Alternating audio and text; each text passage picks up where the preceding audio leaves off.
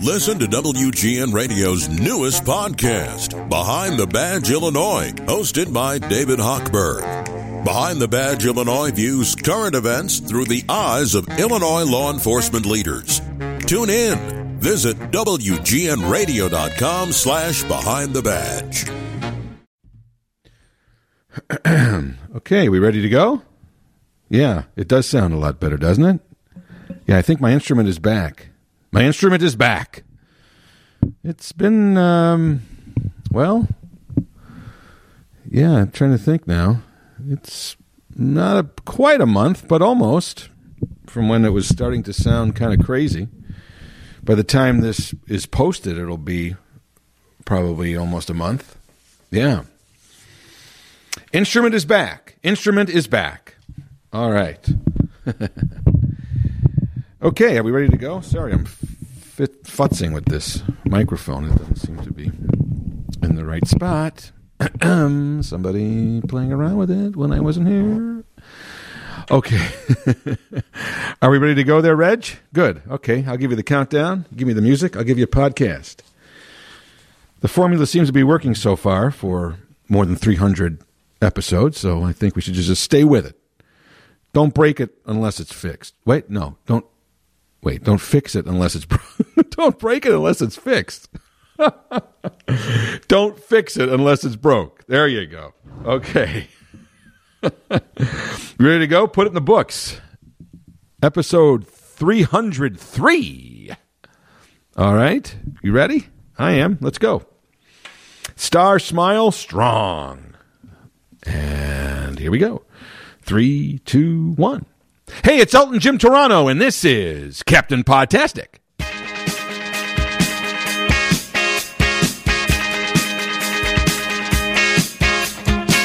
And welcome to another episode of Elton Jim's Captain Podtastic. Every Monday, a new episode is posted at WGNRadio.com or wherever you go to find your favorite podcast. We are there. Duh. But you listening every week, while it's much appreciated, uh, is not the end of your responsibility. Oh, no, no, no, no, no, no. Dear podcast listener, it's your job to go out there and help spread the word. Send a link, send a message, tell your friends, tell your family, tell anybody you know who listens to podcasts that your favorite podcast is Elton Jim's Captain Podtastic, and it should be theirs too. That loyalty, that devotion, that tenacious extra effort, that extra credit point you always wanted on your test. It always boosted your score, didn't it? You know it. So get out there, spread the word. And if you like what you hear, don't forget, go to WGNradio.com. Go to the prompt for this, go to the, for the podcast prompt, and then go to the prompt for this podcast, and you will find all, I hope, or certainly a great, great, great majority of the previous podcasts that we've done since May of 2016. There's a ton in there just waiting for you to binge on. In fact, there should be at least 302, which means only one thing. Welcome to episode 303. It's hard uh, in these recent days and weeks not to talk about, mention, opine, if you will, on um, on what's going on in Ukraine right now. And uh, as I record this podcast, a few days before it's posted, um, I don't know what the outcome will be when it is posted. Uh, I would love to be able to say how completely outdated this podcast is when it posts. Because I'm talking about the war in the present tense right now. And my gosh, I would hope that maybe in the two or three days between now and when, when I'm recording this podcast and when this podcast posts, I would love for nothing, or I would love for for is that the right phrase? I would lo- let me just put it this way. I would love that this podcast sounds and is completely outdated. I would love that everything I'm saying right now and will say for the next hour or so might be proved irrelevant because hopefully by the time this podcast posts on March 14th, wouldn't it be great to say that the Russian invasion of Ukraine is over, that there was a ceasefire, that Russia has stopped its relentless bombings and invasions on Ukraine, and that there is a ceasefire and peace? Gosh, um, I, I always try my best to keep these podcasts as timely as they can be. As I said, I do record them a couple of days before they're posted. I don't post, I don't record them the next that day and then they're posted. So there is some lag time, but I try to be as timely and and keep up with as much of the most updated information, whatever my topic is, so that when it does post on Monday, it is still relevant and timely.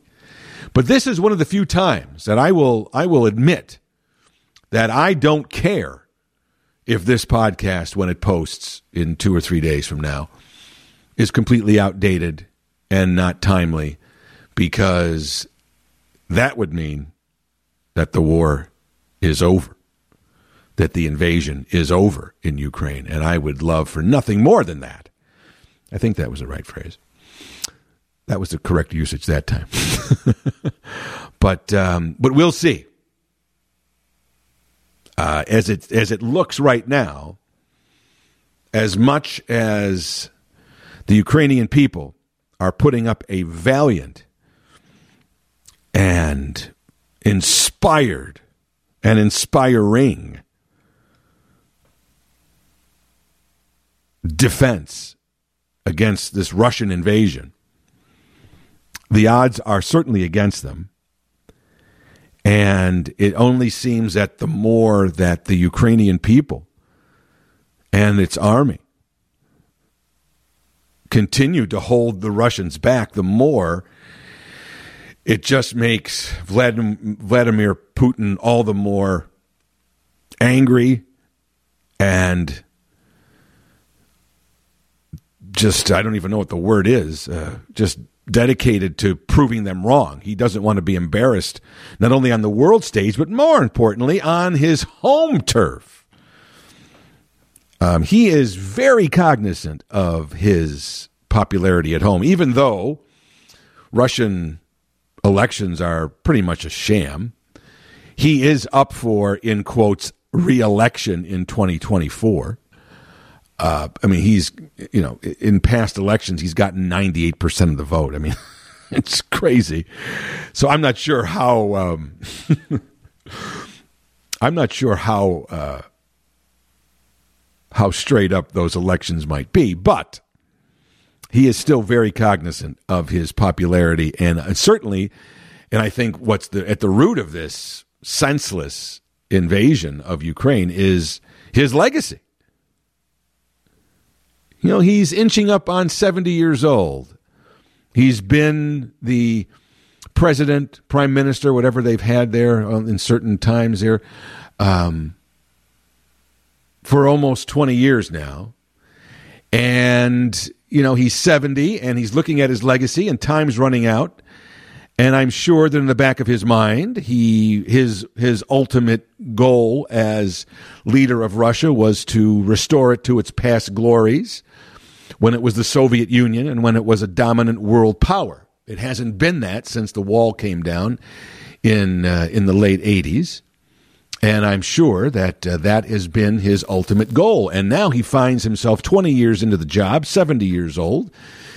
And he's, I think he's, he's going through a major political midlife crisis, saying, okay, well, it's now or never. I've got to do this. I've waited long enough.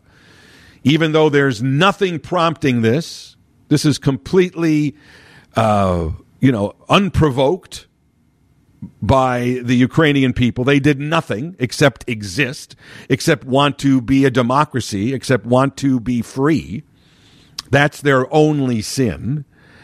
And, uh, you know, he has just uh, completely uh, manufactured a conflict and picked on a uh, a country that he certainly, at least at the outset, thought he could easily dominate and run over very quickly. But there's always been a lesson in many of these wars that are started by dictators or power hungry leaders for no reason except their own devices, their own their own goals that are not based on on a, an attack, on some kind of a, an uprising, on some kind of a on a revenge or or at least a response to something that happened. I mean, this is every time that happens, we have seen that those that live in those countries put up a fight, and many times, most times, against great odds, in, as this has been described, and it is correct, in, in a David and Goliath type of scenario, the Davids prevail because they have something at stake. They are invested. When when Vladimir Putin orders his army into the Ukraine, or, or Ukraine, I should say. It's no more the Ukraine, into Ukraine. What's what's the what's the point?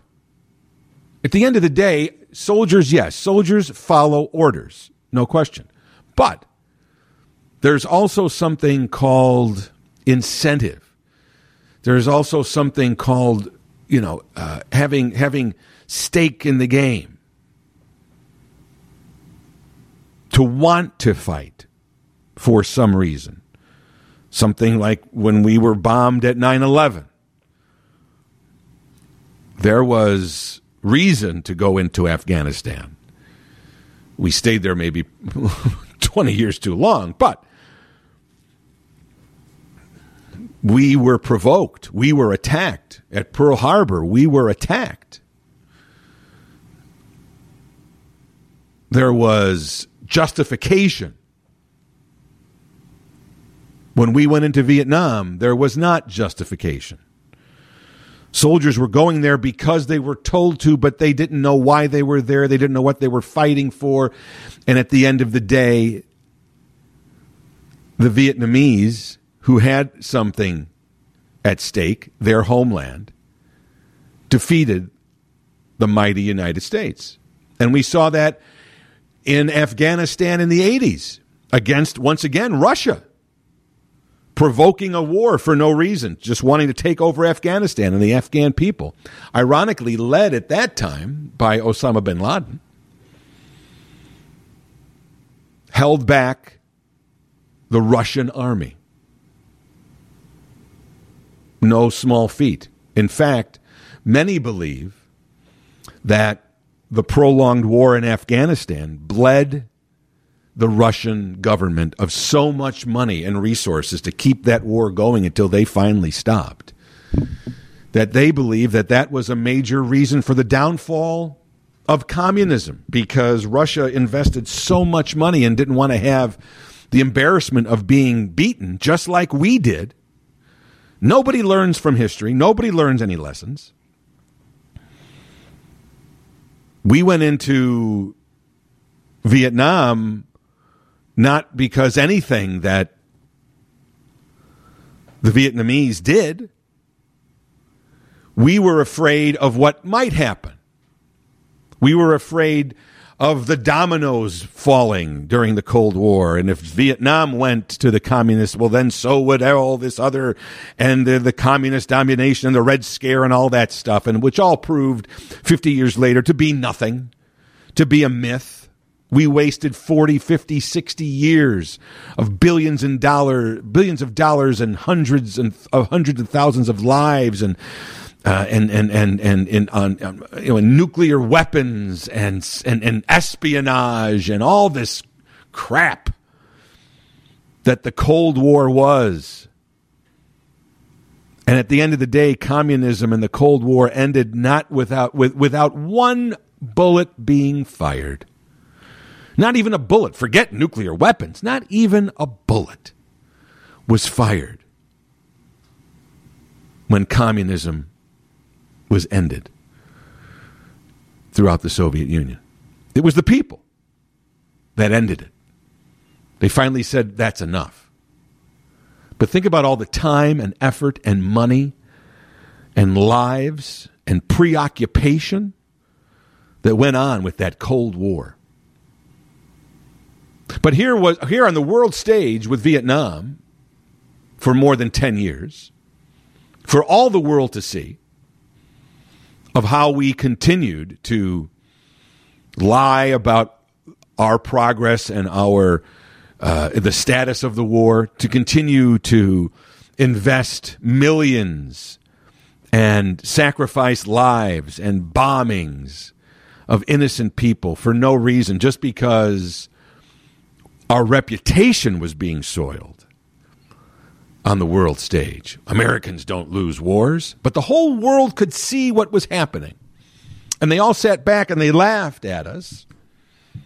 But then, as so often happens, other countries are blinded by that same sense of superiority and they and even though they saw the example that we set as bad as it was. The lesson was don't go into a country unless you have a stake in that, unless there is a real reason, because the people who have a stake will fight you back, no matter how big you are. Their grit, their patriotism, their tenaciousness, whatever you want to call it, they have a stake in that war against an invader. The invader doesn't. The invader is, is doing it for existential reasons, as a power grab, as just another check mark. But the people that live there, they've got a stake in it. And they, we've seen that time and time again.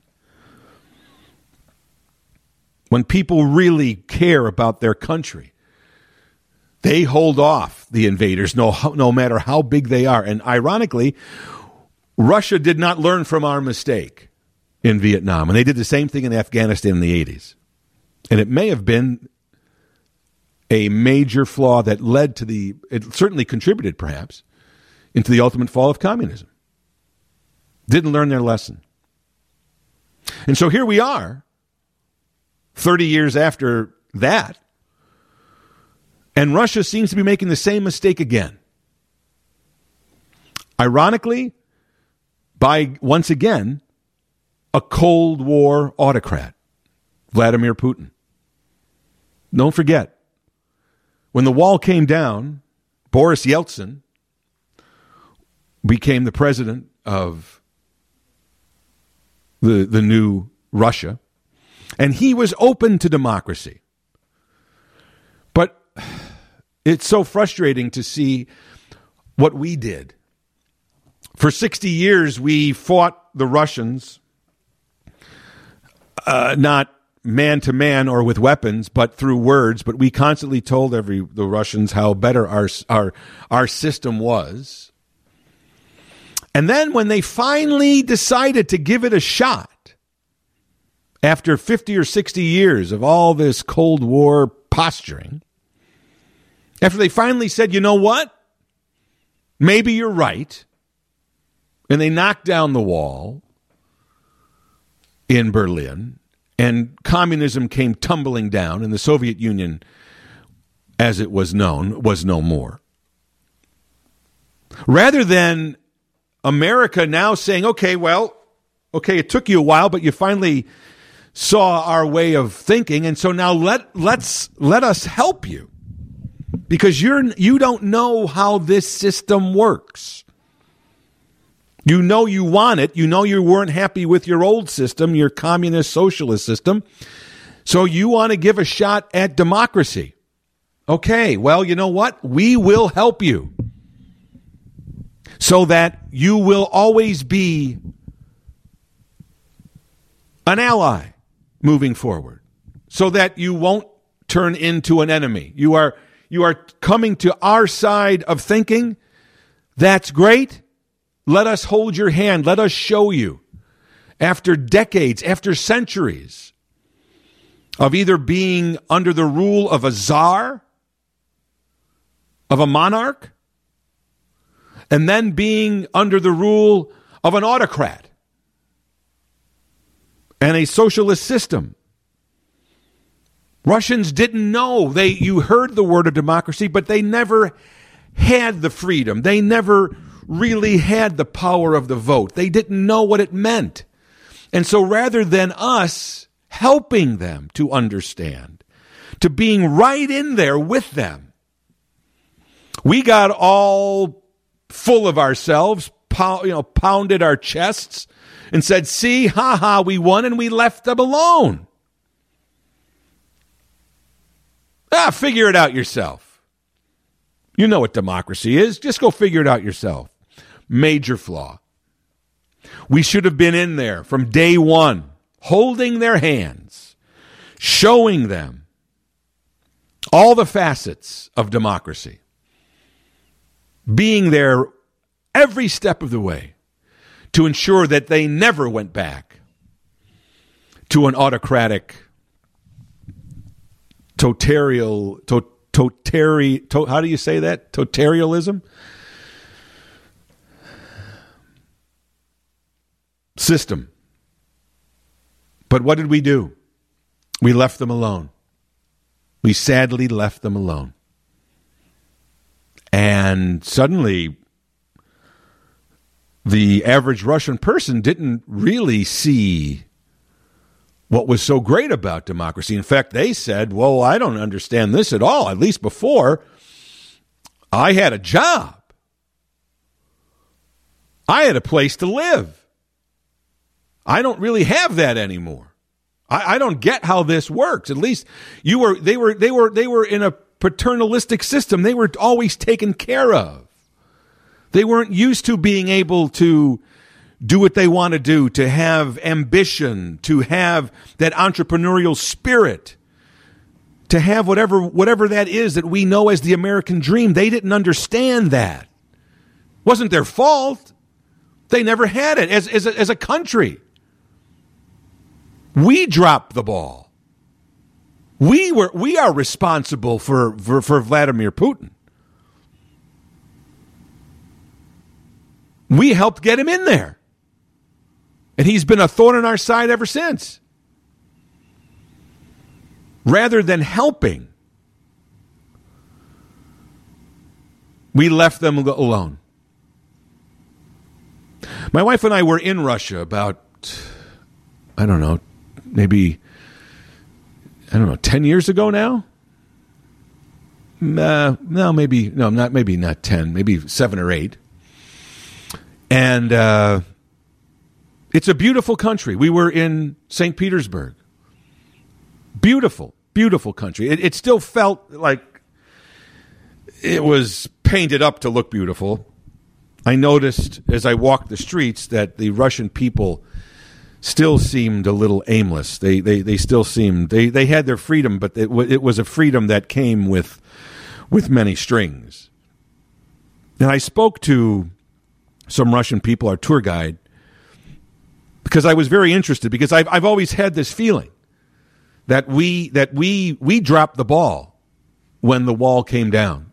I've had this feeling since since the early '90s when it happened when when the late '80s, early '90s that we were not getting in there on the ground in the trenches and making sure that democracy was explained and shown and put into action and so that people could see how it works, why it works, and why it would benefit them. We never did that.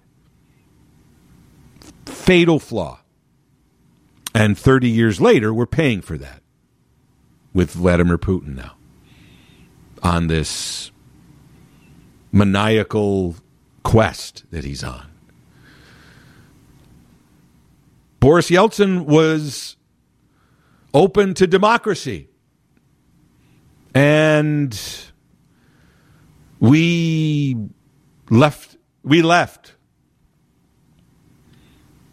And so you have to remember that Vladimir Putin is a former KGB agent. He was born and bred in the Soviet Union system. He believes in the Soviet Union system. He believes in the socialist, communist, Soviet model of government. He was born into it. He excelled in it. And so what happened was after a few years, the Russian people were, they said, well, you know, uh, this isn't all that great. And at least before I had, I knew I had a job, but I knew I had a place to eat, or I knew I had a place to live. As I said, I spoke to our Russian tour guide, and and I was asking about the differences between now and in the Soviet system because this woman was a little older, and so she lived in both. And she said at that time, seven or eight years ago, she said, well the biggest difference is in the Soviet system, um, there was, you had a job, you had money, you had a place to live, but there the, the shelves were empty. we couldn't buy anything. We had to wait for hours. Those those stories were true about waiting in line for hours for bread and and wanting blue jeans. The, the, the Soviet government was so focused on taking all the money that the workers provided and putting it into their defenses to be able to be this world power that the country itself was bankrupt. That's why communism fell so quickly because it was all smoke and mirrors. Yeah, there was a lot of nuclear weapons there. There was a lot of potential, you know, danger, no question. But in the day to day lives of the people that lived under that system, it was not a good system. And they finally rebelled. They finally realized, you know, what good is having all these weapons if I can't get a get a loaf of bread? And so that was the the reality during the Soviet domination. But then after the wall fell, after communism fell, after socialism fell, after the Soviet Union was dissolved, the new irony is that now there was quote unquote democracy and capitalism, right? American companies, other companies from around the world coming in, selling their goods, wasn't just government issued food as it was under the Soviet system, right? So, so the the seedlings of capitalism were being were being um, were being put into the ground, but then the irony was that the shelves were full, but the average Russian person didn't have any money.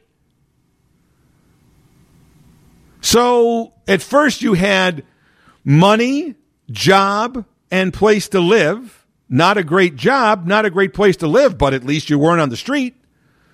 You had money in your pocket, but your money didn't really buy anything because there wasn't anything there.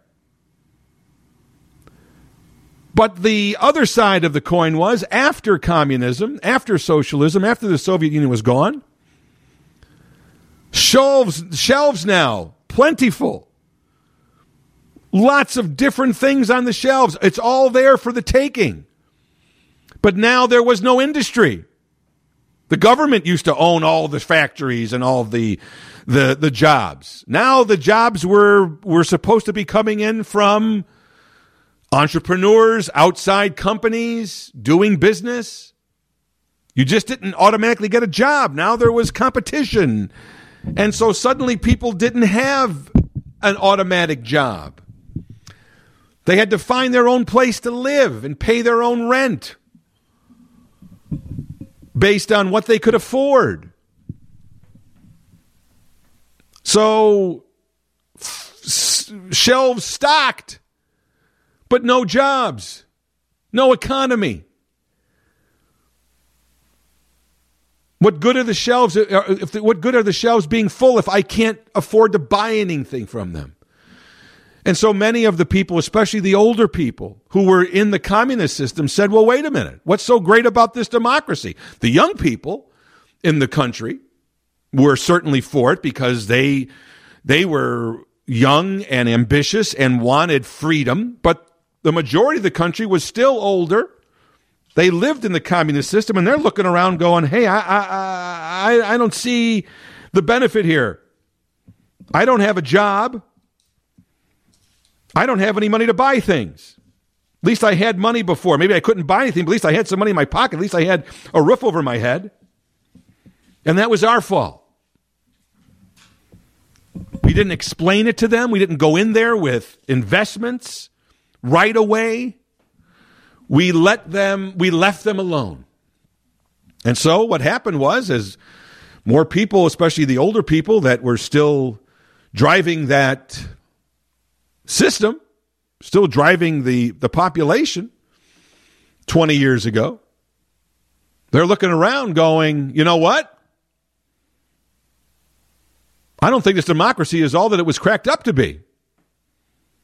And Putin, outwardly, initially,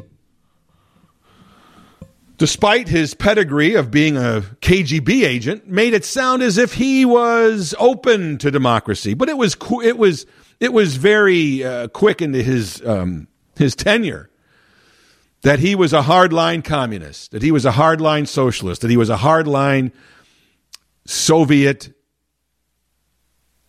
sympathizer whose ultimate goal was to bring back the glory days of the Soviet Union.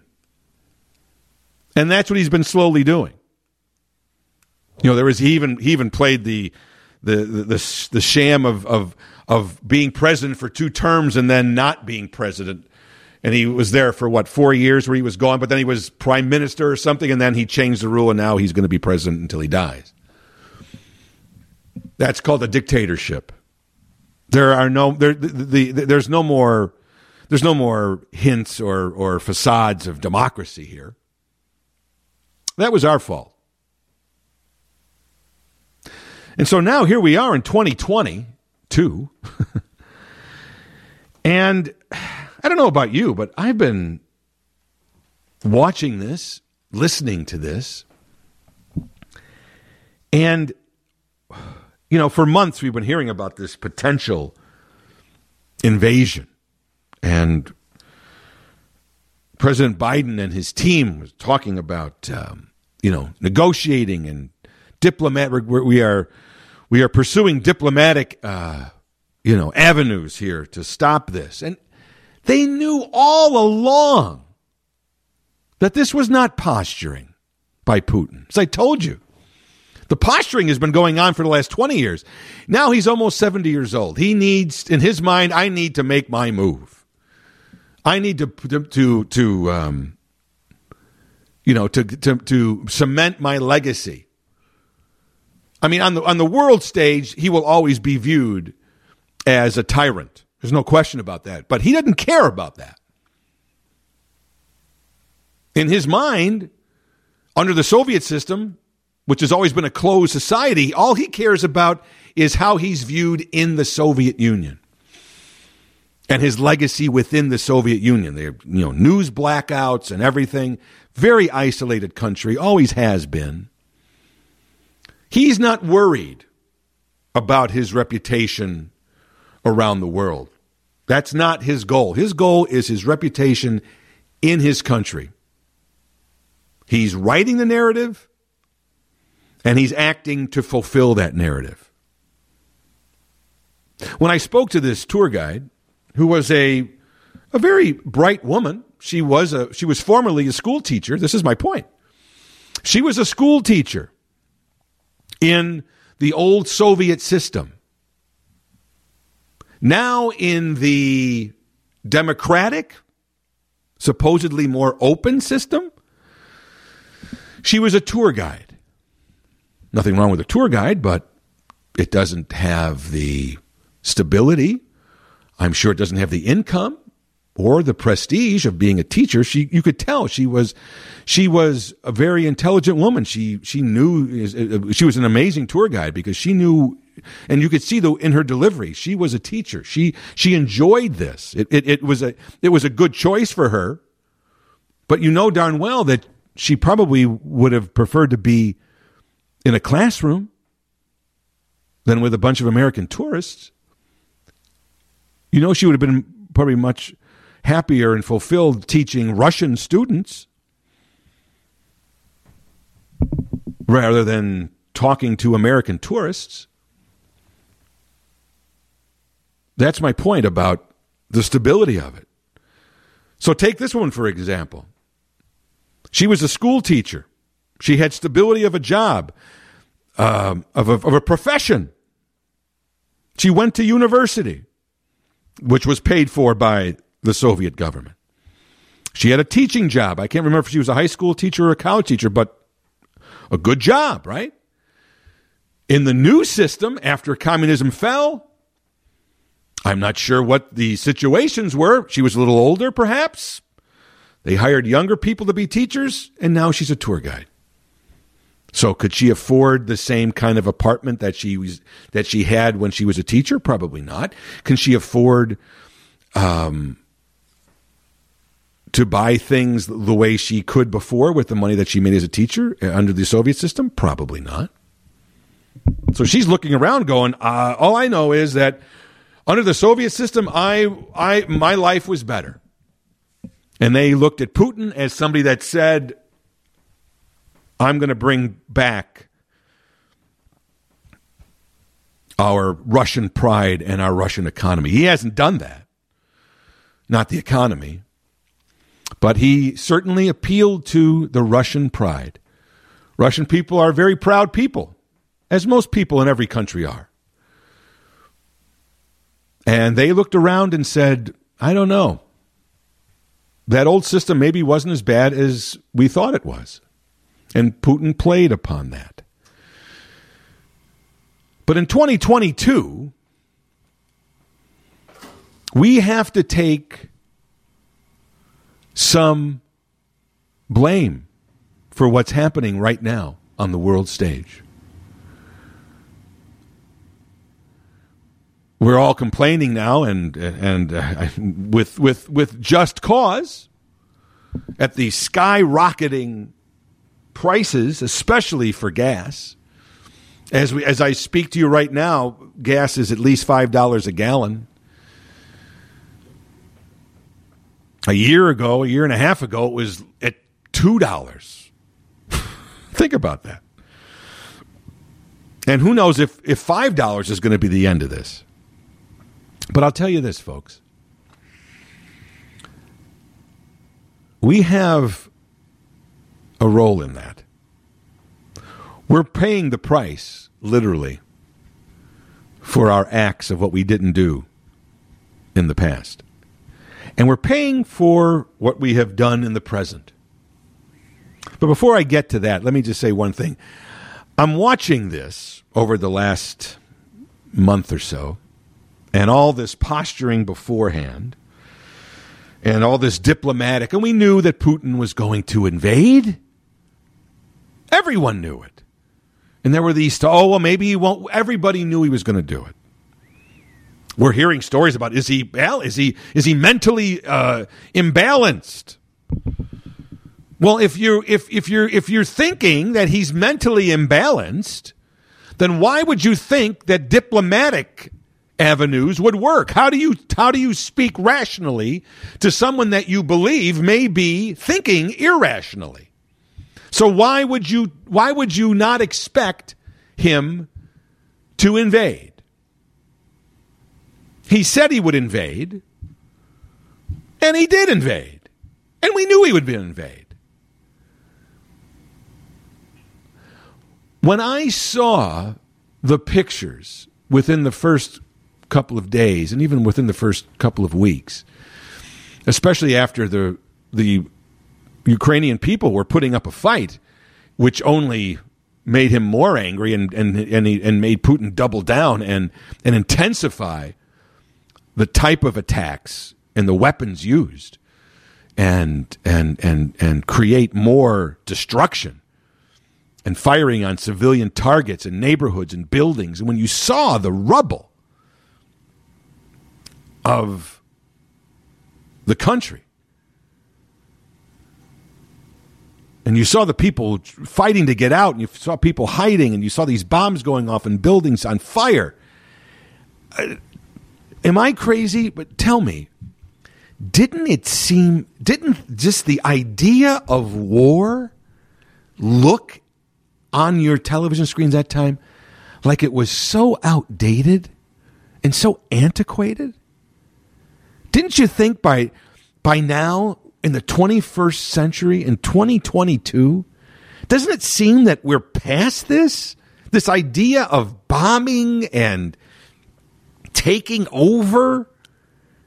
It just it, it's it, it it's such an anti it seems to me it, it just feels so old fashioned so antiquated so outdated. I you'd think that we were past this as a as a society on this earth.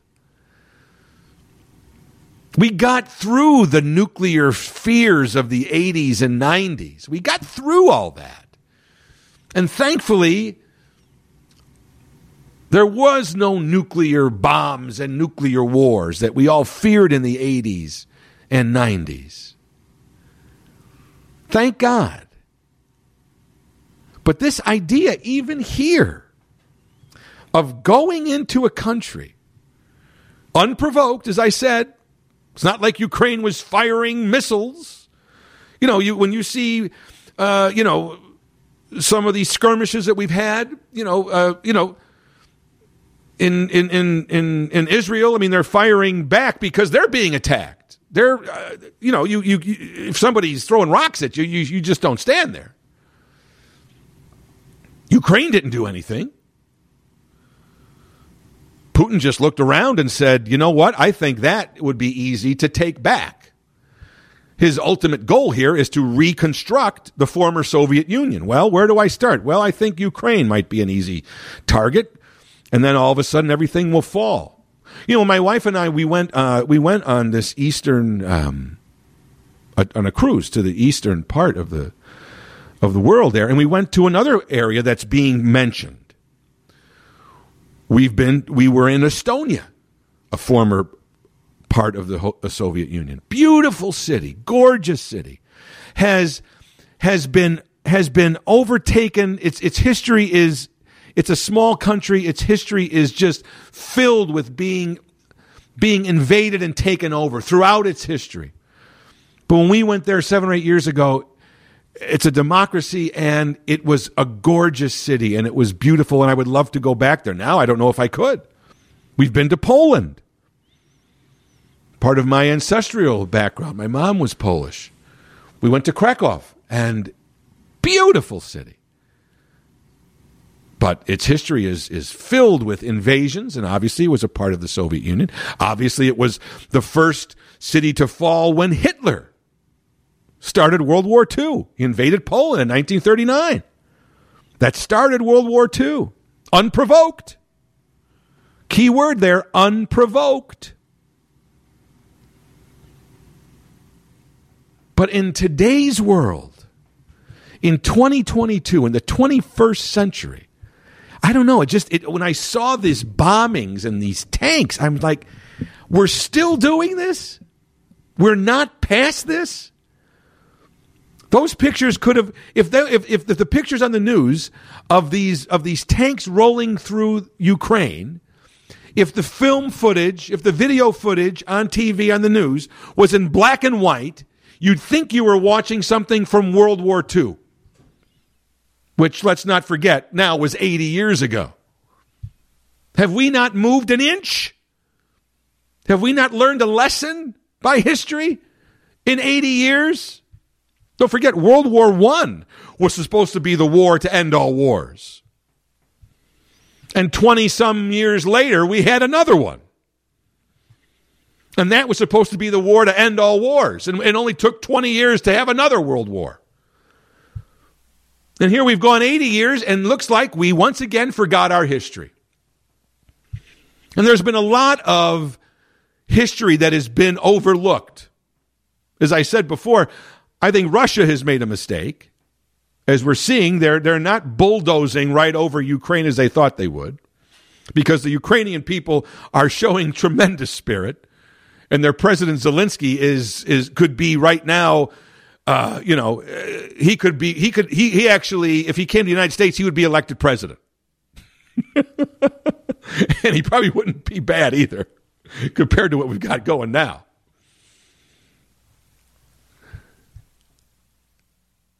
But uh, the Ukrainian people have risen. And I wouldn't be surprised that at the end of the day they do prevail. I don't know what that will look like, but I would not be surprised. I don't know when it's going to be. It may be two months, it may be two years, but I would not be surprised ultimately if Ukraine holds its own. But sadly, a lot of destruction and a lot of death is going to sadly have to happen, I believe, sadly. So Russia has not learned its lesson.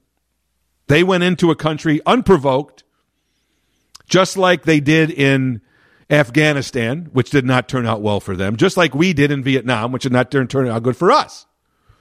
Didn't learn the lesson. But we haven't learned a lesson either.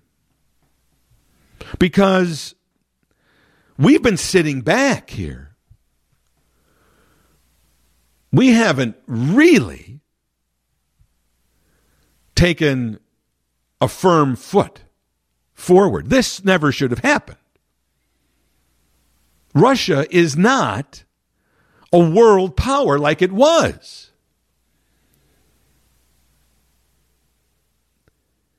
But we didn't we didn't step up. We didn't learn our lesson from World War II. Don't forget, we did not get into World War II until 1941, two years after it started, and only after we were provoked and we were bombed by the Japanese. We got into World War One with great hesitancy and swore we wouldn't do it again. And that isolationist kind of view prevailed until we were bombed at Pearl Harbor on December 7, 1941. But we, we, we, were, we, we were watching. We watched in 1939 when Hitler moved into Poland. And we watched when Hitler went into France. My wife and I have been to Germany, and we have been to Auschwitz, and we have been to Berlin, and many of the key German cities. And as I am, I'm a history buff, and we went into some exhibits, and it was it was shocking. I think we were when uh, I can't remember which museum we were in. Um, but it was shocking. I, I still have the pamphlets, but it showed the the the the speed by which Hitler was just trampling over these these great cities of Europe, Amsterdam, Poland, France, Italy, steamrolling couple of days. Boom. Gone, done in in in in German in German occupation. Ran over them. You, you, when you saw the month by month um, territories that the German army, the German army was, was taking over, you couldn't believe how fast and the amount of territory Germany was taking over in World War II. And we were not doing anything until we got bombed. And not even by the Germans. And so here we are in 2022. We've got a, a military guy in Putin who is rattling his swords, who is making threats and not even and not even behind closed doors. It was a, it was the worst kept secret on earth. I don't even know how you fight wars anymore. I mean, now we we when there is a war, we we we talk about when and who we're we we there's no such thing as a sneak attack anymore. That certainly is a change in how warfare is done. But this was telegraphed for months, if not years. And in the last several months, we knew it was coming. And we still were talking about diplomatic, and come on, we knew that this guy was going to invade. He told us, he's always done it. His goal is to reestablish the Soviet Union. This is his first move. Should we have been surprised when he did it? Whether we like it or not, and I've mentioned this before, whether we like it or not, we are the police of the world. If you want to be the biggest and strongest country in the world, then it comes with a price tag. It comes with some concessions. It comes literally with a price tag. But there is everything that happens in the world falls on your plate somehow, somewhere. And so I guess my question is I, I, look, I don't want us to get, start another World War III, especially with someone like Putin, who you cannot trust as to where his mind is and will he use nuclear weapons. I understand the hesitancy. I understand the, the in theory, this idea of, of diplomacy. I'm all for that. I, I am. I, I'm not. I'm all for for talking out rather than throwing a punch. I, that's that's that's my view. So I understand that.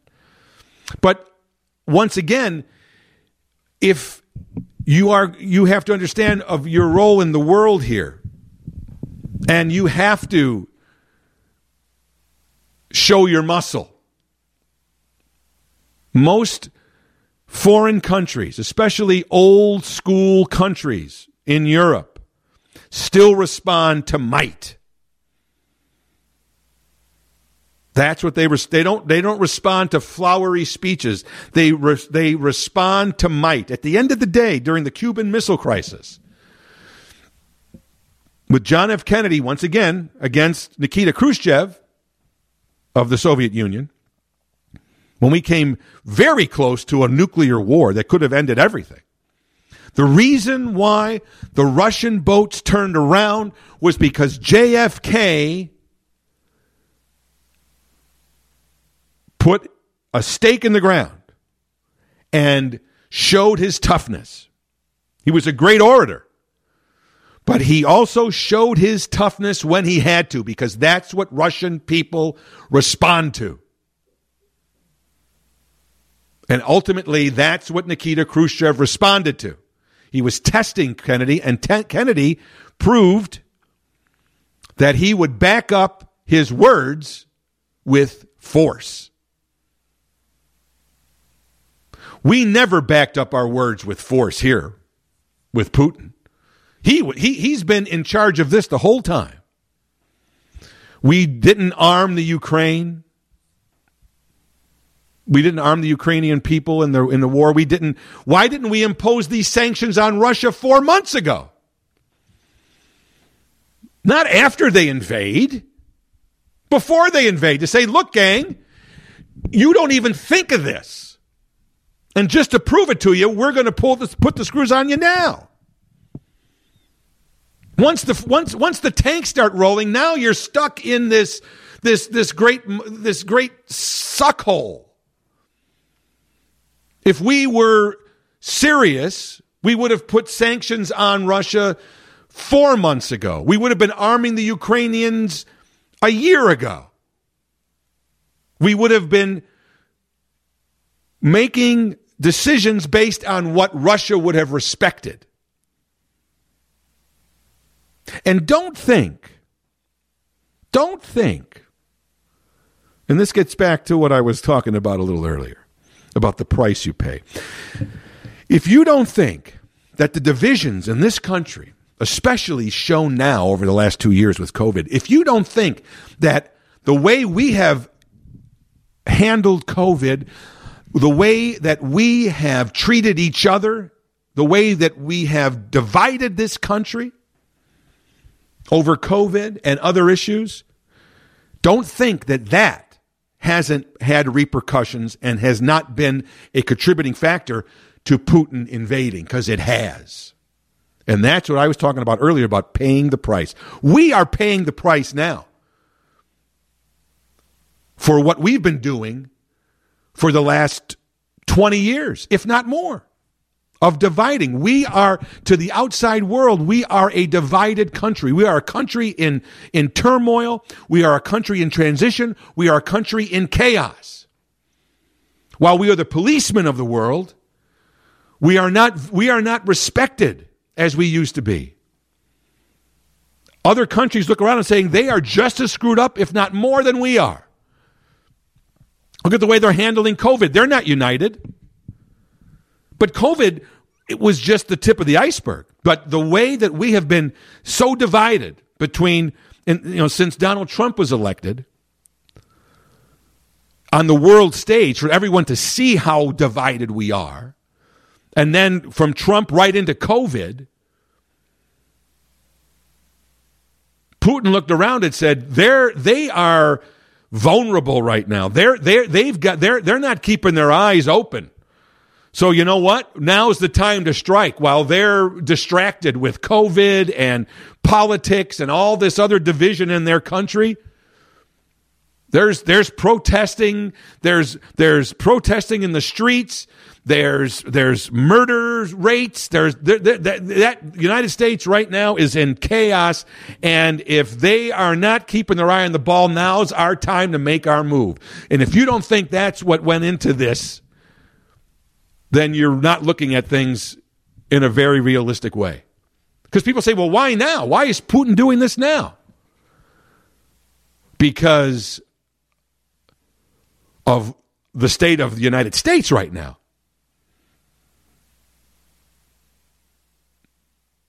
This goes back, and everybody's everybody's talking about you know the divisions of you know when Donald Trump and now with COVID. Certainly, those have been very obvious.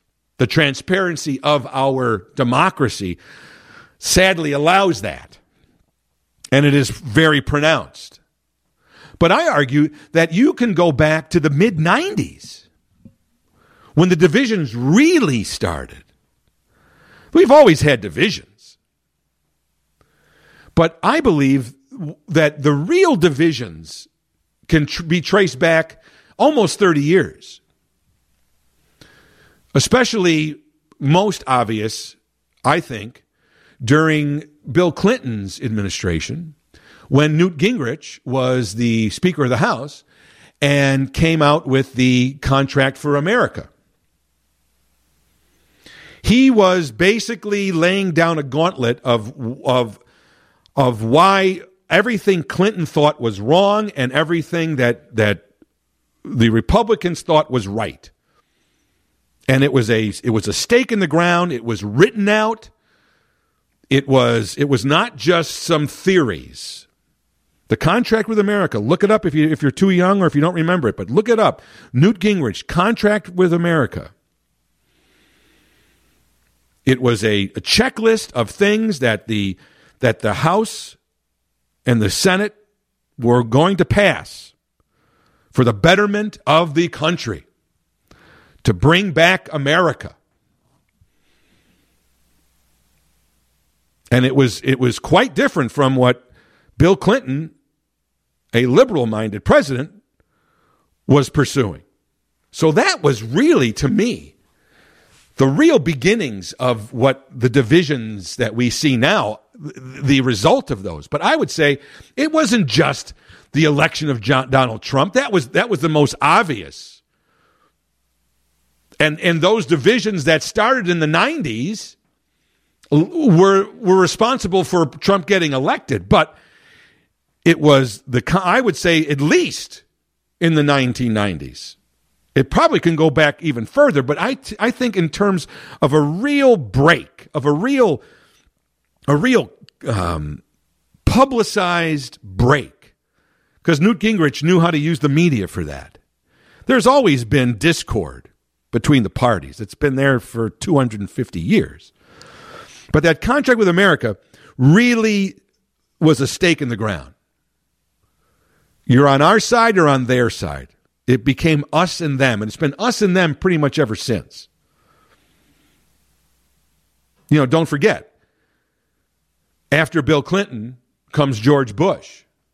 George Bush won the presidency by a Supreme Court decision, by a hanging Chad. Division. When we went into Iraq, very unpopular war. Almost felt like what what happened as I'm talking about right now, completely unprovoked. Divisions. When Barack Obama was elected president, the first African American, divisions. You had the Republicans fighting almost everything he did for eight years. You had the birth of the Tea Party divisions. And then after Barack Obama, the election of Donald Trump. And then after Donald Trump, and during Donald Trump, COVID, divisions. We have been seriously divided for decades, folks. It's not just been the last three or four years or six years, it's been decades. And we are now living the result of those divisions. And the last several years, at least the last five or six, where our divisions have been so prominently pasted around the world, no doubt influenced Vladimir Putin, who's got his own agenda, who's been sitting and waiting. He's had these plans for years, I guarantee you just waiting for a crack. And between the divisions of Donald Trump, exacerbated by then the internal divisions within our own country of race, with the George Floyd incident, with protests and anarchy in many cities, calls to defund the police rising crime rates, and then COVID, and the division over masks and mandates and vaccines. And Putin is sitting there with his his invasion plans, his big Soviet reformation plan sitting in a drawer and just waiting to for the time to come as to when it would be best to start to implement it and sure enough he said, You know what? I think now's the time. We've got a president now who is is not acting tough on the world stage. And Putin exploited that. He exploited our divisions on COVID. He, dispoid, he, he exploited our divisions on race. He exploited our divisions on Trump. He dis- he exploited our divisions on Obama. He dis- exploited our divisions on all this over the last 30 years, but certainly the last four or five or six. And now is the time. And so we are paying a price. Literally, we're paying a price at the pump and at, and at the grocery store, anywhere you go. I know my bills are higher for electricity and gas in the home. I know that it's a hell of a lot more to, to fill up my tank. I know milk is more expensive. I know my, my tab at the grocery store is more expensive. And we're paying now on a world stage in terms of our own standing because we our divisions you can't every our, our enemies are exploiting them. We are we are crumbling from within and we better learn that. As i said many times before the, the, the roman empire did not collapse by a war. They were not invaded. They collapsed on their own internally. And we're seeing the results of that the implications of that when we are not united other countries see our vulnerabilities and take advantage of them. And right now we're paying the price for that. I hope this invasion ends quickly. I hope the Ukrainian people are allowed to to reestablish their way of life. I hope we can put Russia and Putin back into a little box without their plans of world domination again. And I hope I, the bigger thing is I hope we can we can see the the the the the the the, the aimless and the useless um, devastation that is happening here. We have to once again learn a lesson, folks. I don't know if we're going to learn any lessons from COVID, which is a shame. I hope we I hope we can watch what's going on in Ukraine right now and learn an important lesson and and wake up and say the devastation physically and emotionally and the human devastation. 2 million refugees, 2 million people fleeing the country with nothing but a backpack, trying to get out, trying for the safety of their children. Bombs, destroying buildings, neighborhoods, schools, factories, even a nuclear plant. Rubble. This looks like a hundred years ago. And it's 2022, the 21st century. Are we not better than this? Isn't this idea of a war, of an invasion, of territory, of aren't these old, antiquated? Hasn't COVID at least showed us that we are a global society? What we need to do is try to help people's lives get better. We're seeing the, iniqu- the inequalities. COVID has, has, has exposed those in so many ways. That's actually a plus. We should, we should, we should look at that and say, okay, now at least we, we can see some of these things that we didn't realize before, that we didn't want to see before, but we, we were forced to see them. So now let's address them and try to work on them. But instead, we're, we're reverting back to to dark age kind of thoughts of, of invading and territories and tanks and bombs. What? Have we not moved at all? History is, is there for us. Learn from the mistakes as well as the triumphs of what has come before you. Don't make the same mistakes. We should be looking at these pictures of Ukraine right now and saying this is unacceptable because this is is putting pushing us back into the dark ages. Putin is a leader who thinks from the past. We have to get rid of these kind of people. We've got to show that there is no merit in this.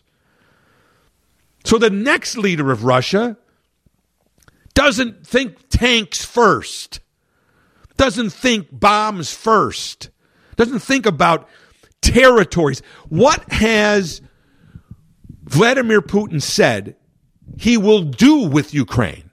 How will he make Ukraine and the people in Ukraine their lives better if he takes them and makes them a part of Russia. Has he ever said anything about that? Have you heard word one about how Ukraine will be better off as a part of Russia? Of how he's going to improve their, their lives? No. This is purely a land grab. This is purely a power grab. This is purely the playbook from World War II from the German playbook. This has nothing to do with making a, a people's lives better.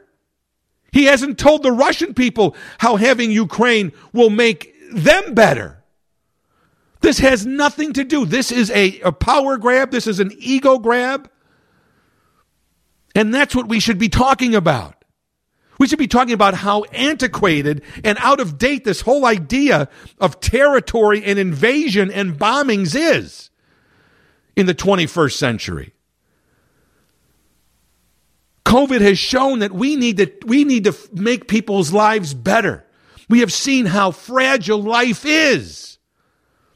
Don't go out to deliberately extinguish lives. We want to try to make people's lives better. We've seen how people have died un- unnecessarily, how this disease and this virus has taken over and killed people in record numbers. Almost a million in this country alone. Haven't we learned that, that life is fragile? And in the midst of this, we've got somebody deliberately killing people for no reason. For no reason. Except ego and some pie in the sky antiquated dream of a, of a, of recapturing, uh, you know, uh, glory of the past. This is folly.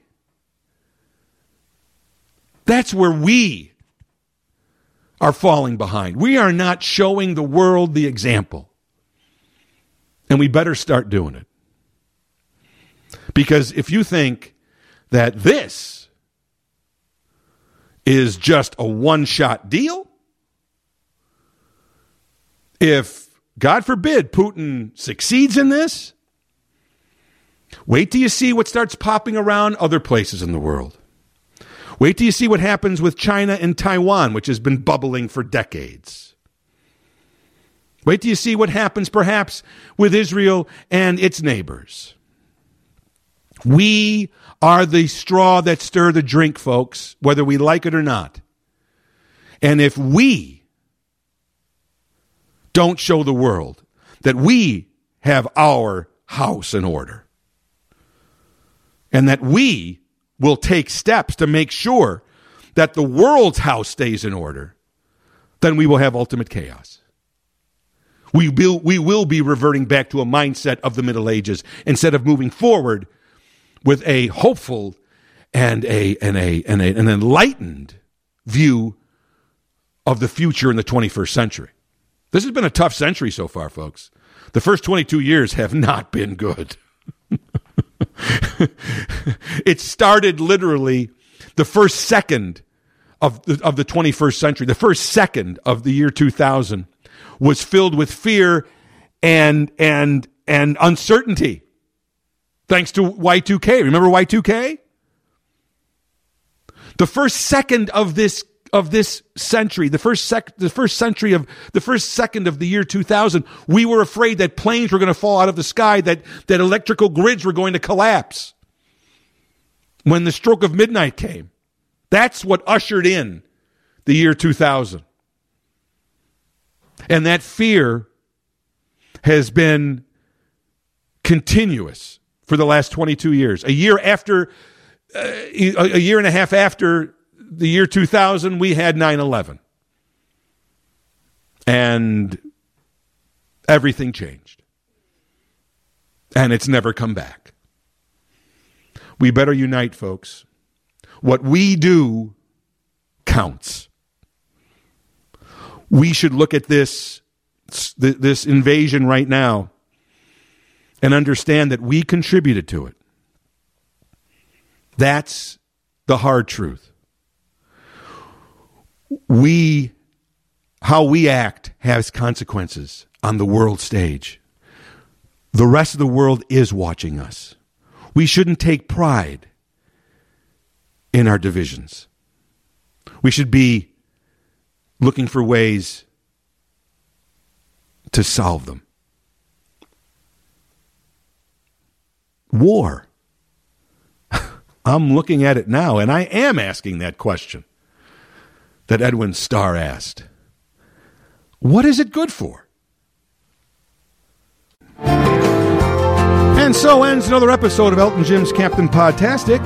Every Monday, a new episode is posted at WGNradio.com or wherever you go to find your favorite podcast. We are there. Don't forget, tell your friends, tell your family, tell anybody who listens to a podcast that your favorite podcast is Elton Jim's Captain Podtastic, and it should be theirs too. Your loyalty and devotion is much appreciated. Hope you've enjoyed episode number 303. I'm Jim Turano. I ain't here on business. I'm only here for fun. You've been listening to Elton Jim's Captain Podtastic from the end of the web to your screen war. Huh. Good God, y'all. What is it good for? Absolutely nothing. Say it again.